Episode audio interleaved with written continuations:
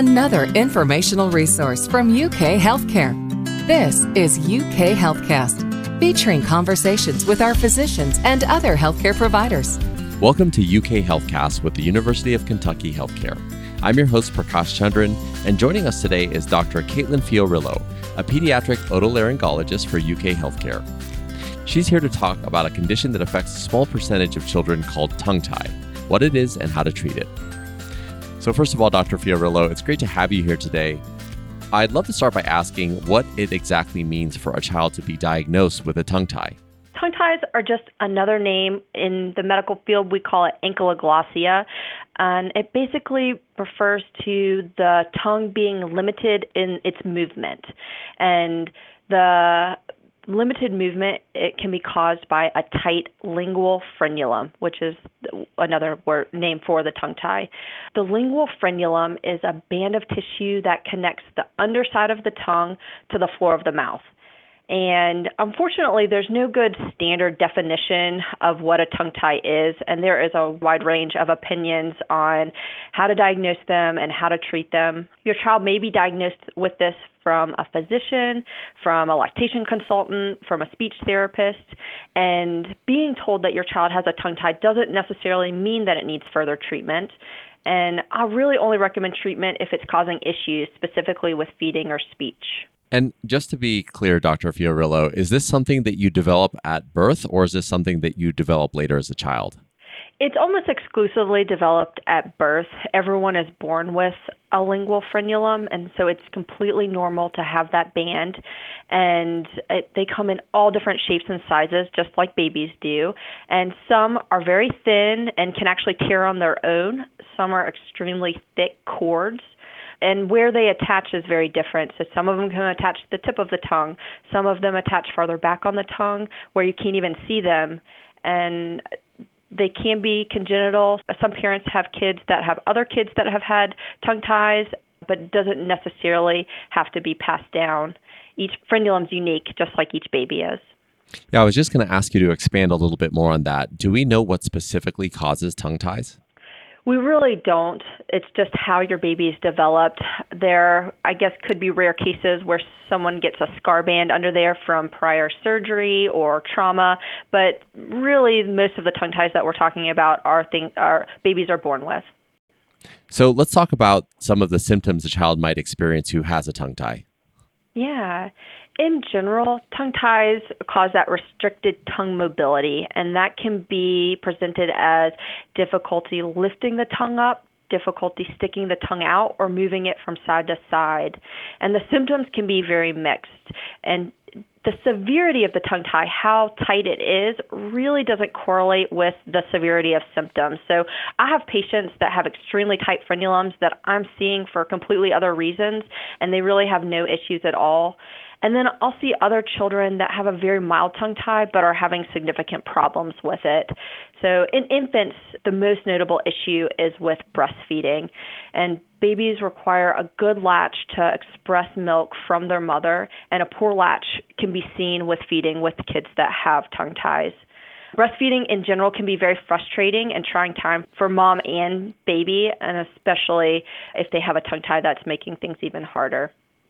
So I just want to expand on what you were saying around breastfeeding. How exactly will mom know if their child might have a tongue tie? Like, does it manifest as pain? Are there other symptoms that she should be aware of? Sure. Yeah, that's a good question. Moms can have problems with pain when they breastfeed. They can experience a poor latch from their their baby they can have frequent detachment. Sometimes you'll hear this clicking sound that they'll make when they're feeding or they'll take in a lot of air which can lead to gas and reflux. Those are the main symptoms to look out for. Okay great. So if your child hasn't been diagnosed those are, those are some of the symptoms that might tell you hey maybe i want to get this checked out. Maybe my child might have a tongue tie. Yes. Okay, so now let's move on to older children that have uh, a tongue tie. What problems can potentially occur with them? Yeah, older ch- children tend to have issues with speech, and it's really uncommon that they will have them, but I do see it. It does not cause speech delay, and it's not a reason that a child is not talking. So, if that's the case, then we need to look at something else. But it can contribute to articulation errors or how they say certain sounds, like the l sounds, which require a little bit more mobility of the tongue. Okay, so we talked about some of the reasons a mother might bring their baby in if they suspect that they have tongue tie. But what about for older children? At what point should parents think about bringing their child into a doctor to get this diagnosed and then treated? For older children, for the speech issues, I think it's really important to have them evaluated by a speech pathologist prior to considering treatment of the tongue tie. Many of those sounds that I had mentioned before that children can have issues with, like the l, sounds, can be a normal part of a child's language development. For example, a child may say wag or yeg instead of leg up until five years old or they may say ting instead of thing, and that can also persist up to five years old. So I rely heavily on speech pathologists to perform a really good evaluation of the child's speech before I consider treating a tongue tie. Okay, so before we get into the treatment itself, I wanted to talk about if it was an issue going undiagnosed. You know, you mentioned that in many cases things will just take care of themselves, but I'm trying to get a sense of how concerned parents should be if this goes undiagnosed in their child? In general, there isn't a lot of issue with it un- going undiagnosed. Infants are going to have trouble with breastfeeding, and once they get out of the breastfeeding phase, it does not cause any issues with taking solid foods or the growth or development of their mouth. And I think the biggest issue you can see is in older children and even teenagers. They can have some issues moving their tongue and some social embarrassment with their restricted tongue mobility. So they can have difficulties like licking their lips or sweeping food from their teeth, which can affect their health of their teeth. They can have difficulties licking things like ice cream cones, which can be embarrassing when they're surrounded by their friends and peers. But in general, I think the biggest issue comes in the infant period when they're trying to breastfeed. Okay. That makes sense. So let's move on to the different treatments for tongue tie. Let's talk about when someone uh, brings their child in to get treated, what might that look like? So I think the first step is if you think your child has a tongue tie is to talk with your pediatrician about your concerns, whether you think it's causing feeding issues, speech issues, or even if you just look at your child's tongue and feel that it's not moving as well as it should. I think the pediatrician is the best go to person for an initial evaluation to get you started on the best route for diagnosis and treatment. Treatment really depends on what issue the tongue tie is causing. So, if your child's not having any issues, but there's a tongue tie present, really no intervention or treatment is needed if your infant is struggling to breastfeed or mom is having a lot of pain with breastfeeding, then I think referral to either a lactation consultant or to someone like myself, an ear, nose, and throat is the best next step. Lactation consultants can help mothers with other issues uh, for breastfeeding, as, such as proper positioning on the breast, correcting the position of the infant's lips when they're feeding. An ENT, such as myself, Uh, can evaluate the child, determine that if a frenulectomy or dividing the lingual frenulum is the best next step. And what that looks like is coming in, do a, a, full kind of exam and history of what's going on, what the issues are, and kind of discuss the, the process with parents about what's involved with a lingual frenulectomy. And with that lingual frenulectomy, let's talk about when that actually is the right option and when parents should consider getting surgery for their children. In infants less than six months old, I'll perform the lingual frenulectomy in the clinic.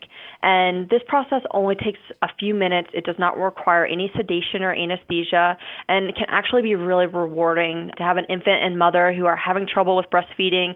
And after this procedure, it can just kind of change the whole family's life. The procedure itself takes about five minutes. I have the mothers breastfeed immediately after, and often moms will notice a difference immediately Other times, moms do need to continue working with a lactation specialist, but overall, the procedure is very low risk, but should be done only when it's indicated. Yeah, and just expanding on that a little bit, I'm trying to get a good sense of when parents should really consider getting a procedure like this done for their child. You know, you mentioned that in many cases it just goes away on its own, but when should parents really kind of start taking it seriously? In infants, it, it kind of depends on where they are in their stage of life. So in infants, they're having trouble breastfeeding, mom is having pain, I think it should be checked out and it should not be put off or let go, uh, especially if your baby is having poor weight gain, you're really struggling to breastfeed, you're thinking about having to go to a bottle, but you would like to continue breastfeeding. I think getting evaluated for a tongue tie is extremely important. In children that in the two to five year old range that do have articulation errors that are struggling with their speech, I think those are kids that should be evaluated. There are lots of other reasons that they can have issues, but there certainly could be a tongue tie as well contributing to things. Now, in those older children, the frenulectomy does have to be done in the operating room for it to be done safely, and mm. that does require a general anesthesia. But it's still a very short procedure, and the recovery is short, and there are minimal complications. So it's definitely an option for kids that really need it. Okay. So if people suspect that their child might have a tongue tie, I'm sure there are lots of parents listening to this that already have a pediatrician or people that they see. But tell us a little bit more about why they should consider choosing Kentucky Children's Hospital for their child's care. Well, I'm biased, but I think we have an amazing team that has to take care of any child. Myself and my two partners, Dr. Asbell and Dr. Iverson, have undergone additional training that is specific in the care of children with ENT issues, including tongue ties. And like I said before, I think an appropriate evaluation of a child is kind of the crucial first step. And tongue ties are a very common diagnosis they, and like I said before, they're being treated pretty much more commonly than they used to be. But infants feeding and child speech development is really complex. And so i think having a correct diagnosis is key. Uh, and i think that we can offer that and do a full evaluation of an infant um, and a child that is older with speech issues. I have seen children that have issues that's not so much from the tongue tie, but it's that they're having trouble breathing through their nose or they're having actual troubles with their swallow. Sometimes there can be other issues with the tongue or issues with the palate that may be misdiagnosed as a tongue tie or improperly managed. So that thorough evaluation I think is extremely important. And then for older children with speech delay, there are lots of causes that really should not be missed. And we have a wonderful team of speech pathologists, audiologists to kind of help us support and evaluate any child with speech delay. All three of us that are pediatric ENTs, our parents, we have our own kids, and we're here to treat our patients as we would our own. We're always available, especially for an infant that is having feeding difficulties. We will make sure to get them in and evaluated within a few days. That sounds extremely reassuring. So, thank you so much for that, Dr. Fiorillo. Is there anything else that you feel is important to share with parents that might be listening or concerned that their children has a tongue tie? I'm the mother of two boys, and I know what it's like to struggle with breastfeeding an infant. And you would think that it's the most natural thing in the world, but it's really not. so it can be painful for the first few weeks. Even without a child with a tongue tie, it can be very frustrating, uh, feeling like you're not providing for your infant. But every situation is different, every baby is unique. And I think at UK Pediatric ENT, we want to help you make the best possible decision for you and your child. Well, Dr. Fiorillo, I think that's the perfect place to end and a wonderful message for mothers or soon to be mothers. That's Dr. Caitlin Fiorillo, a pediatric otolaryngologist for UK Healthcare. To find out more information about our pediatric ENT program, visit our website at ukhealthcare.uky.edu and search Children ENT in the search bar on the top right of the page. If you found this podcast helpful, please share it on your social channels and be sure to check out the entire podcast library for topics of interest to you. Thanks for checking out this episode of UK Healthcast with the University of Kentucky Healthcare. My name is Prakash, and we'll talk next time.